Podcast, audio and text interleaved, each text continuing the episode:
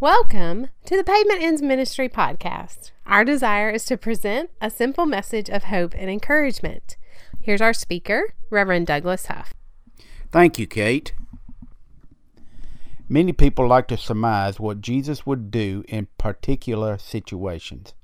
The best thing for us to do, however, is to open the Bible and to see what he actually did do. In the fourth chapter of Matthew, we find a large multitude of people following Jesus, which sounds great if they were following him because they loved him and wanted to serve him.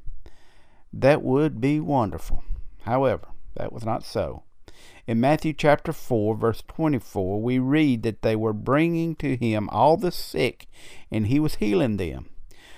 With a little reading and a little study, we find that large crowds actually followed him because he gave out free food, free health care, and he entertained them. In short, they followed him not to serve him, but to get something for nothing. But then in chapter 5, verse 1, we read that he sees the crowd, which means that he understood their motives. Understanding them, he knows that most of them will never be productive in the kingdom of God.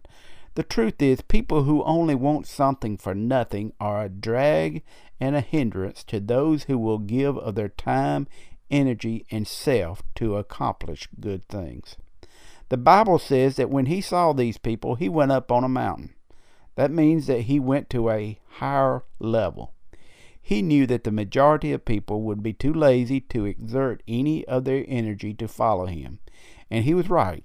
Only a handful of disciples actually followed him up the mountain. Jesus then began to pronounce blessings on those who showed their worthiness by following him, simply because he's God and because he's worthy. The truth is, those who follow and serve Jesus will mount up with wings like eagles. Everyone else, well, they just wallow around on the ground like fat hens, waiting for someone else to take care of them. My name is Douglas Huff. I'm from down where the pavement ends. Y'all come to see us sometime. For more information about Pavement Ends Ministry, like us on Facebook or email us at pavementendsministry at gmail.com.